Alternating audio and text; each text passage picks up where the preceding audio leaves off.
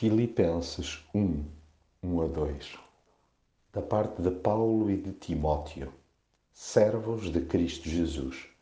dirigimo-nos a todos os santos em Cristo Jesus que vivem na cidade de Filipos com os seus bispos e diáconos. Que Deus, nosso Pai, e Jesus Cristo, nosso Senhor, vos concedam graça e paz.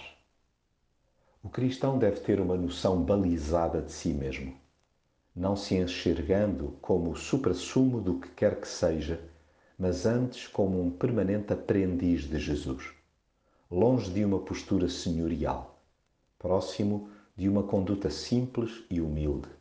vendo-se como propriedade integral de Deus, sem lhe sonegar nenhum ascendente em qualquer área da vida, tendo o máximo prazer em obedecer sem reservas a tudo aquilo que ele diga, vibrando com a liberdade que o amor concede, percebendo que a fé não se compartimenta, mas se integra, transparecendo Cristo por atos e palavras, recusando viver numa cápsula religiosa, abrindo os olhos da alma para lá das fronteiras de quintal que lhe queiram impor, entranhando a visão alargada de reino percebendo que está rodeado de companheiros cujo caráter Deus também vai burilando, desejando continuamente que o encanto da mensagem da reconciliação se efetiva cada dia, em si